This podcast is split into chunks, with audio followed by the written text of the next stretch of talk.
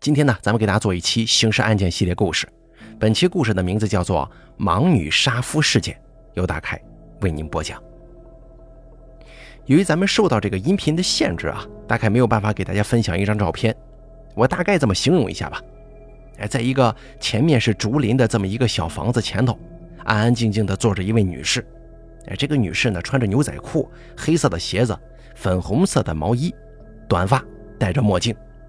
如果你不仔细观察的话啊，你很难发现这个名叫杨希的女性是个盲人。她穿着十分时髦，也挺好看的，一张巴掌脸隐藏在波波头和大墨镜之后。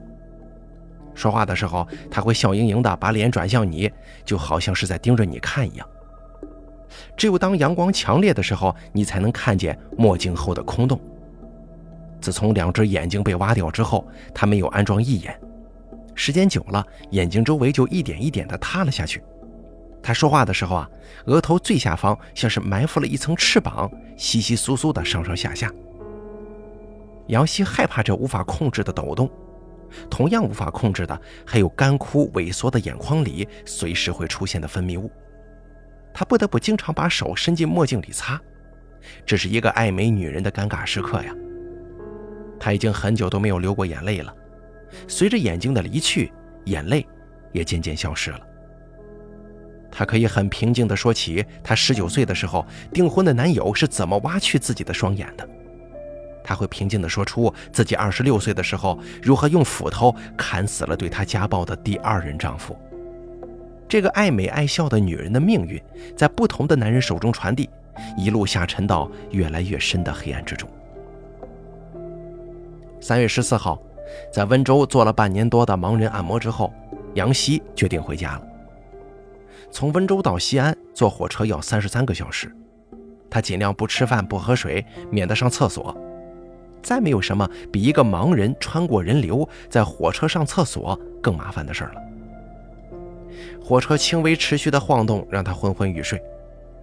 这会儿正是陕西油菜花开的季节，山上一抹抹明晃晃的鲜黄色。是他对颜色最长久的记忆。十七岁那年，他第一次出门远行，也是油菜花开的时候。他坐在晃来晃去的绿皮车上，一路在旁边看着风景，到了广州，有了一段逃离的时光。他的童年并不快乐，住在西乡高川镇深山坳里，有一个哥哥跟一个姐姐的他，被剥夺了上学的权利。他至今都记得，每次同龄孩子上学回来，他会去翻他们的书包，不认字就看书上的娃娃。母亲曾经劝过他，父亲丢了一句：“女娃娃笨乎乎的，上啥学呀？再闹就打他。”打到十岁，他不闹了，太晚了。喂猪采茶是他的日常生活，但实际上，杨希是村子里最巧的采茶姑娘，别人一天挣三块钱，她能挣五块。她的漂亮也让人印象深刻，至今山脚下的裁缝还记得她穿着一件红色棉坎肩的样子，真是好看呢。她爱美，在广州打工的时候，曾经花一个月的工资买了相机，一有时间就去公园照相。她有了支配金钱的自由，发了工资总是乱买东西，十块钱三盘的磁带不知道买了多少了，就像是弥补童年的缺憾一样。他还喜欢买洋娃娃、玩具这样孩子气的东西。到年底的时候也没有攒下来钱，连回家过年的路费还是父母寄来的。即便是这样，三十六岁的杨希从不怀疑，在广州那一年是他人生中最美好的一段时光了。杨希十四岁的时候就有人上门提亲，她是个泼辣姑娘，直接就问到了媒人脸上：“你们是不是太穷了，想赚我这份钱呢？”后来拖到了十七岁，母亲给他定了一个外人看来还不错的亲事。未婚夫曹红平是个菜市场的工人，人看起来老实厚道，父亲又是村支书，曹红平一眼就看中了杨希。杨希有时候也会想，如果两个人当年安安稳稳的结了婚，现在的他也是一个普通的妻子和母亲了，在山里过着平静的生活。他不明白自己不想早结婚。有什么过错？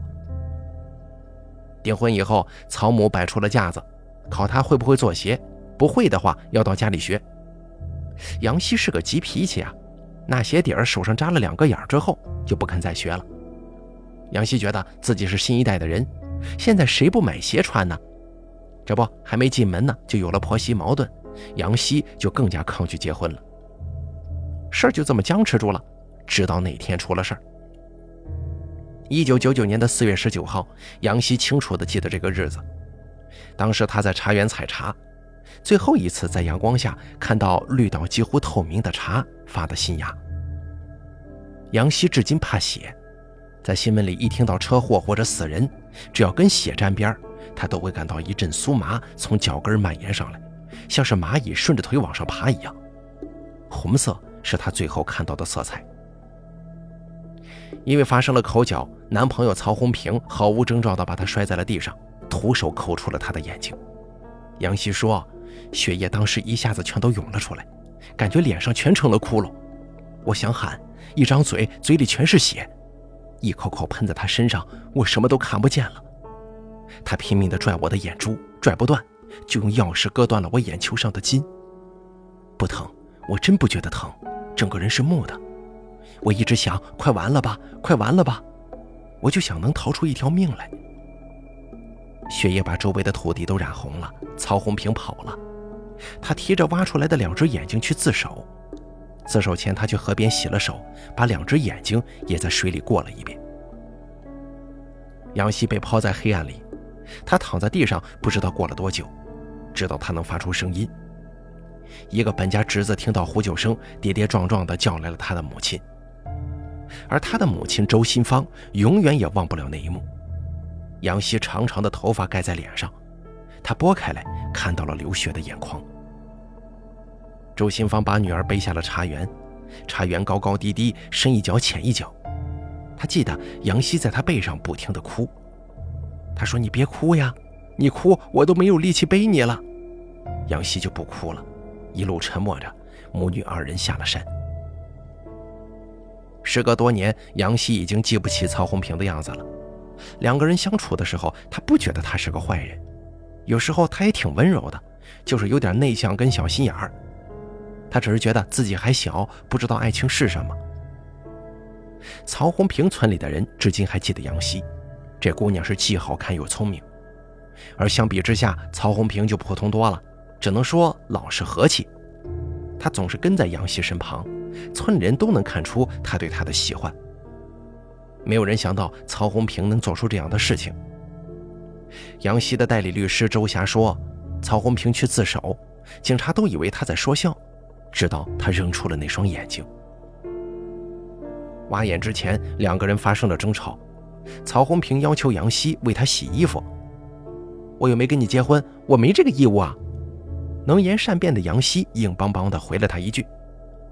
最终触怒曹红平的是杨希说“不结婚了”这四个字。后来曹红平被判了死刑。听到审判结果的时候，他很平静，没有上诉。事发多年后，曹红平的嫂子回忆起他曾经去监狱探视曹红平，问他为什么这么做。他说：“杨希不跟我了，还不退我彩礼钱，我是气急了才下手的。”杨希不愿意再提起曹红平了。他说自己心大，从来不装着恨。再者说了，他人都已经死了，还恨什么呀？往下活是杨希更重要的事。他需要学会适应和接受漫长的黑暗。但是杨希至今无法完全适应。他不拄拐杖，不喜欢听有声小说，他害怕独自出门，没有办法克服对无法把握的世界的恐惧。眼睛没了之后的一个星期，他一句话都没说。四十天后，他才试着从床上下来，摸索着到门口坐一会儿，吹吹风。最初的时候，他出门经常走一步撞一下，赌气一般的继续走，撞得浑身血淋淋的。他急得抓自己的头发，长长的刘海被他一根一根的拔光了。随着眼睛离去的，还有他的骄傲。他不再在乎婚姻，一个没有文化的盲女已经无法再去要求什么了。眼睛出事之后不久，郑军就出现在了他的家里，说是要带着他去西安看眼睛，让他重见光明。杨希的妈妈不相信他，觉得他是个骗子，但是杨希不在乎。杨希说：“我多么想看见他，谁能让我看见，谁就是我的救命恩人。他跟着这个男人走了，但是郑军没有带他去医院，而是回了他的家。不久之后，杨希生下了女儿秀秀。事实上，杨希很早就发现这个男人靠不住，他每天不干活，即便是大白天也呼呼大睡，家里的活都指望杨希做。终于在一次杨希带着女儿回娘家的时候，杨希的母亲爆发了。郑军在杨希家也是天天睡觉。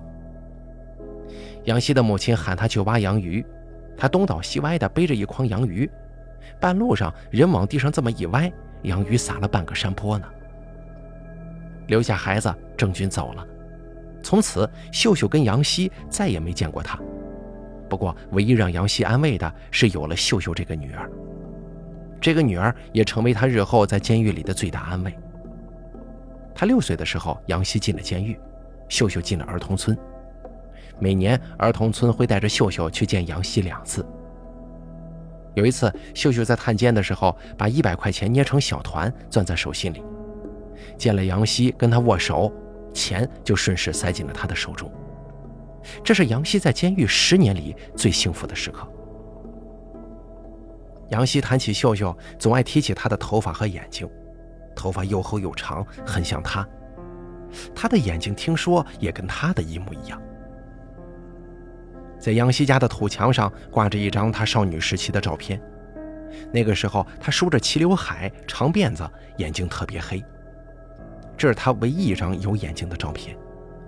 对这张唯一的照片，他总觉得遗憾。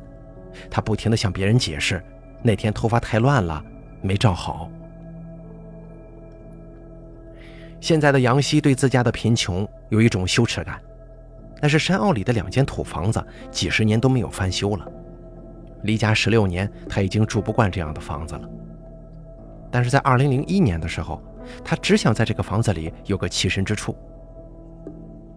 一个盲人带着一个婴儿，多了两张吃饭的嘴，哥嫂的脸色并不好看。贫穷有的时候会压榨掉生活的最后一丝温情，即便是母亲也不能完全维护住他。这个老人一生也见识到了生活太多的残酷。几年后的一天，儿子酒后骑摩托车掉下山崖死了。三天后，儿媳妇嫁给村里同组的男人，孙子则留给了两个老人。当杨希越来越没有底气在这个家里活着的时候，她的第二任丈夫赵子强出现了。他答应了这个从更深的山里来的男人的求婚。在杨希看来，这一次出嫁无疑是以最简便的方式脱离自己的家，也让全家人都卸下重担。二零零一年十一月，赵子强家摆了几桌潦草的酒席，招待了杨希的娘家人。房子安在大山山顶。宴席结束后，赵子强跟几个人轮流背着他上了山。直至事发五年多的时间里，杨希都没有再下过山。孤零零的三间房子在山顶上，房子一侧的四五米外就是悬崖，离最近的邻居也有将近一百米。住在山顶的所有人家总共只有五户。没有人确切的知道杨希到底跟赵子强是怎么相处的。可是邻居们都知道这对夫妻感情并不好，但究竟不好到什么地步，也就尽量不去给杨希惹麻烦。最令杨希恐惧的是，他不知道赵子强什么时候会因为什么发怒，这种不确定性让一个盲人处在黑暗的更深一层。最开始的时候是骂，有了孩子之后就变成了无休无止的动手。杨希慢慢的听明白了，对赵子强来说，娶她。只是为了传宗接代。两个儿子生了之后，他对杨希越来越不耐烦了，有时候三天打一顿，有时候一个月打一顿。早在杨希怀着大儿子五个月的时候，赵子强就打过他，一把把他推到石墩上。杨希当时感觉肚子一紧，坠坠的，他害怕了，觉得自己可能要流产。赵子强也紧张了起来，但紧张的方式却是拿了一把刀放在杨希的腿上说。你给我小心点你要是流产了，我把你脑袋割下来。杨希慢慢习惯了，他麻木了。有时候孩子睡着了，赵子强打他，他也不哭，因为没有眼泪了。他暗自庆幸，挨一顿打也就过去了，不用惊动孩子。不然的话孩子也要受连累。他想过报警，但他下不了山。再想想，他被抓起来放出来之后，倒霉的还是自己，只能忍着。再到后来，赵自强开始打他的女儿，甚至连来看望外孙的丈母娘他也打。杨希只好把女儿交给母亲，求他们不要再来了，他一个人在这里熬就行。那个时候，杨希虽然眼睛看不见，但还是需要打猪草、做家务什么的。不止一次，赵自强威胁他，要是他敢跟别人说自己挨打，他就打死他，然后杀了他全家。到后来，赵自强每次出门都会把杨希锁在屋子里，只有他在家的时候，杨希才能到院子里走走。杨希不相信梦，但她仍旧觉得冥冥之中有一些事情是注定的。在杀死丈夫之前，她反复梦到有鬼魂在追赶自己，她害怕，一直在跑，鬼魂就一直追，不论她怎么哭、怎么叫、怎么都逃不掉，特别绝望。在他看来，这个梦无异于是个隐喻。杨希挺觉得自己对不起两个儿子的。他对儿子最后的印象是他杀了人之后，警察带走他之前，他低下身跟儿子说话。两个儿子，一个三岁九个月，一个两岁六个月。去姑姑那儿，听姑姑的话啊。两个儿子抱着他，他对两个儿子说。后来的十年，他再也没见到过孩子们。最开始是白天晚上的想，心里刀割一样；再后来就慢慢不想了，因为知道想也没用。一个儿子跟了姑姑，一个儿子被别人领养了。让杨希更羞愧的是，两个儿子目睹了他杀人的过程，一定会在心里留下阴影的。那天是二零零六年农历的八月初八，山里刚刚下了七八天雨，连续的降雨让柴火受了潮，杨希点不着火。晚上，赵自强打牌归来，看到饭没做好，就打了杨希几个耳光。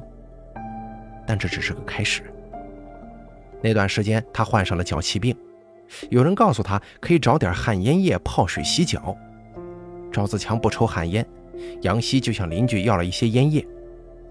邻居跟赵自强是牌友，打完牌之后，邻居就把烟叶递给了赵自强，让他带给杨希。赵自强礼貌地跟邻居说了声谢谢，回头找杨希算账去了。他跟杨希说，跟别人要东西那是丢他的人。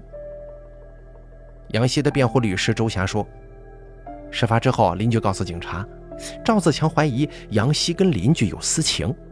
经过挨家挨户的询问，警察排除了这个可能。当时杨希正处在生理期，赵自强故意舀了一瓢冷水，强迫他喝下去。杨希没有反抗，想到只要喝一点凉水就能躲过一顿毒打，还有点庆幸呢。当时他跟赵自强已经分床睡了。”两张床在同一间屋子里，小儿子跟他一张床，大儿子跟爸爸睡。杨希以为事情过去了，直到他听见了磨斧头的声音。赵自强给他两个选择：一把斧头，一根绳子，选一种来自杀，不然死的就是他全家。斧头放在了杨希的枕边，然后赵子强就去睡了。黑暗中，杨希回想着自己结婚五年多的屈辱。一开始挨打，他还会哭。赵子强对他说：“你现在哭，以后让你哭都哭不出来。”到最后，这些话一一应验了。杨希越想越害怕，他想，那不如同归于尽呢。他翻身坐起来，拿起了斧头。不知道时间，也不知道天上有没有月亮，我就静静地坐在那里等着。我头低着，等他翻身。我能感到他斧头磨得很快。后来他翻了个身，我先把大儿子抱到自己的床上，我拿着斧头朝着他呼吸的地方用尽了力气砍。一开始赵自强还在狂喊挣扎，我怕他死不了再爬起来伤害我们，我就一直砍到他不动为止。当时杨希一共砍了十六刀。其实那个时候天已经微微发亮了，两个孩子都醒了，他们目睹了整个过程，但是都没哭。率先打破沉默的是大儿子松松。妈妈，爸爸死了吗？是啊，爸爸死了。那我今天晚上是不是能跟你睡了？对。那爸爸会打我吗？我告诉他不会了，爸爸再也不会打你了。杨希忽然觉得一切都解脱了。天彻底亮了，孩子告诉杨希，爸爸的血流了一地。杨希摸索着走出门去，到邻居家敲门，请邻居报案。他终于可以下山了。本来他想把事情交代完就自杀的，但是警察没给他这个机会。他也没有反抗，就像他曾经无数次顺从命运的摆布一样。时隔七年，律师周霞再一次见到了杨希。不同的是，上一次是原告，这一次是被告。在向律师叙述杀人过程的时候，杨希一滴眼泪都没掉，全程平静的令人害怕。眼前所见让他难以置信。七年前，就算是刚被挖眼不久，杨希仍然是个白净漂亮的少女。但七年之后，落在他眼中的是一个看上去足有三四十岁的憔悴农村妇女。周霞仔细阅读了卷宗，她觉得早在杨希被挖掉眼睛的时候，心中那股报复的恨意就从未消散。赵子强一次次的凌辱，终于把他内心的恨全部逼了出来。开庭那天，杨母带着秀秀参加了庭审，审判长出于同情，给秀秀带了一大包衣服。庭审结束，杨希就要被带走的时候，他听见了秀秀的声音，泪水一下子就顺着干瘪的眼皮流了出来。杨希被判了十二年，在监狱里，他度过了这一辈子最平稳的十年。管教队长跟大部分女犯都对他的遭遇表示同情。由于眼盲，他不能下车间劳动，就在监狱的按摩室里学按摩。要知道，监狱是个小江湖啊，他也被欺负过的。不过他不怕，眼睛看不见也敢对着干，因为被欺负够了。他似乎回到了年轻的时候，什么都不害怕的状态。在监狱里，他极少回忆往事，也从未梦到过曹红平，倒是梦到赵子强一次。但不管是自己受折磨，还是最终杀人的情景，好像都被他自动屏蔽掉了。杨希说，他一直不知道出狱之后该靠什么生活，有狱友给他出主意。让他不要争取减刑，毕竟在里头有吃有穿嘛。但是杨希不干，毕竟监狱之外有他的父母跟三个孩子。在监狱里，杨希梦到过儿子很多次，每个梦里他都看不清两个儿子的脸，他想看看他们。二零一四年春节前，杨希提前刑满释放了。由于眼盲，杨希无法自己去探望交给别人抚养的两个孩子。直到十年的春天，从温州回家，在记者的陪同之下，他才见到了两个儿子。他的儿子松松比他想象的还要内向，杨希问一句他就回答一句。最后，杨希主动提起当年杀死他爸爸的事情。他对松松说：“当年妈妈真的是被逼无奈，一定要理解妈妈。”松松当时就哭了。复杂的情感让这个孩子不知所措，最终他还是开口叫了一声妈妈。他的另外一个儿子平平已经被送给了一户距离他家五六公里的人家抚养。杨希听到平平进门，就一把把他拉到了怀里。“你认识我吗？我是你姨。”杨希紧紧攥着孩子的手，对他说。平平不吭声，不看他，嘴巴抿得紧紧的。他抚摸着平平玩水弄湿的衣服，试探孩子的内衣有没有湿透，那份焦急完全是一个母亲的样子。但是杨希知道，这两个孩子已经彻底跟他无关了。杨希很坦诚地说：“我没有能力给他们什么。”杨希把更多的希望寄托在了女儿秀秀身上。生活在儿童村的秀秀虽然知道自己还有两个兄弟，但十年来从未与他们联系过。杨希也搞不清秀秀对自己的真实态度。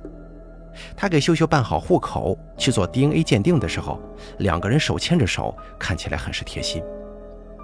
但是，当杨希兴致勃勃地规划母女二人日后的生活的时候，秀秀却并没有表现出太大的兴趣。秀秀私下里对记者说：“她觉得跟母亲有代沟，不想在生活和工作上有更多的交集。”杨希也知道，十年的分别让孩子对自己感情不深。儿童村的老师告诉记者，就连那一次让杨希念念不忘的给钱，也是儿童村的老师交给秀秀去做的。其实每次到了探监的时候，秀秀并不乐意去看母亲，逢年过节，秀秀也不愿意回外婆家，都是老师把她赶回去。对她来说，待了十年的儿童村才是她真正的家。现如今，杨希对秀秀最多的叮嘱就是不要早恋，要好好读书。他觉得有些话不该这么早说，但是又担心说晚了。他坐在床边，拉着秀秀的手说：“如果我读了书，我就不会是现在这个样子。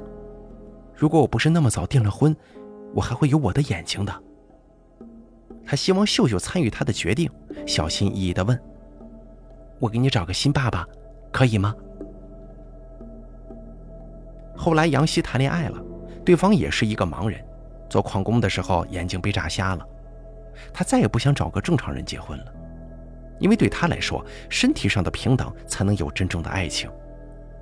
杨希像是回到了以前爱说爱笑的时候。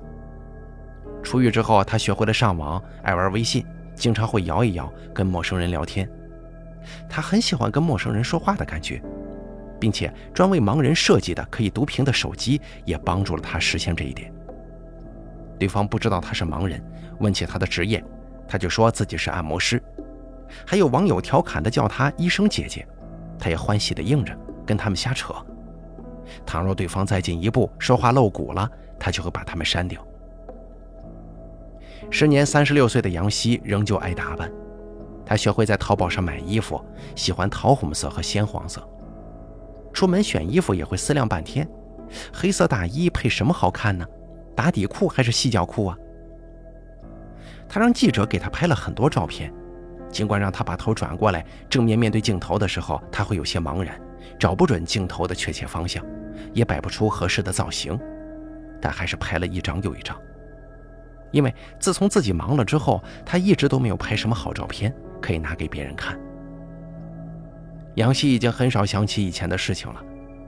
在温州的按摩店里，他遇到了自己人生中的第四个男人，李鹏翔，是他的同乡。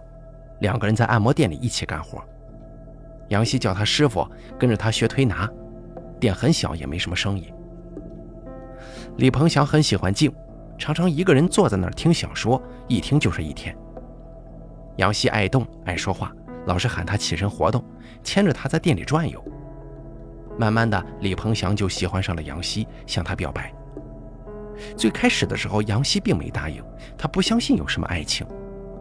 后来他生了一场病，李鹏翔照顾他，半夜托人出去买药，这才感动了杨希的。说起两个人的关系，杨希除了夸他疼自己，更多的像是所有恋人一样，讲讲两个人之间发生的琐事。他脾气急，他脾气慢，两个人的小摩擦，等等等等。杨希会向李鹏翔撒娇，打电话的时候，他会娇嗔着提醒他注意身体，这是他在前三段关系当中从来没有过的。他觉得之前从来没有人爱他，他也不爱任何人。杨希是满意的，他提出来不再要孩子，李鹏翔也答应了。当然了，李鹏翔也不是没顾虑，没有属于自己的孩子是一个遗憾。杨希的三个孩子能不能接受自己呢？他把这些话压在了心里。日子就这样过下去了，把秀秀接到身边，有一个完整的家。现如今，杨希觉得自己已经从人生的噩梦当中走出来了。他改了自己的名字，改了秀秀的名字。他说自己不信命，但经历了那么多，他想在本命年的时候彻底洗掉自己的坏运气。四月一号，杨希聊起了以前采茶的经历。她那个时候是个灵巧的少女，她喜欢茶的清香。说了很久，杨希用已经不复存在的眼睛看了看窗外。他说：“你知道吗？茶树一年年的长，又一年又一年的被修剪，但它们依然活得很好。”好了，咱们今天这一期刑事案件呢，就给大家讲到这儿了。感谢您的收听，咱们下期节目不见不散。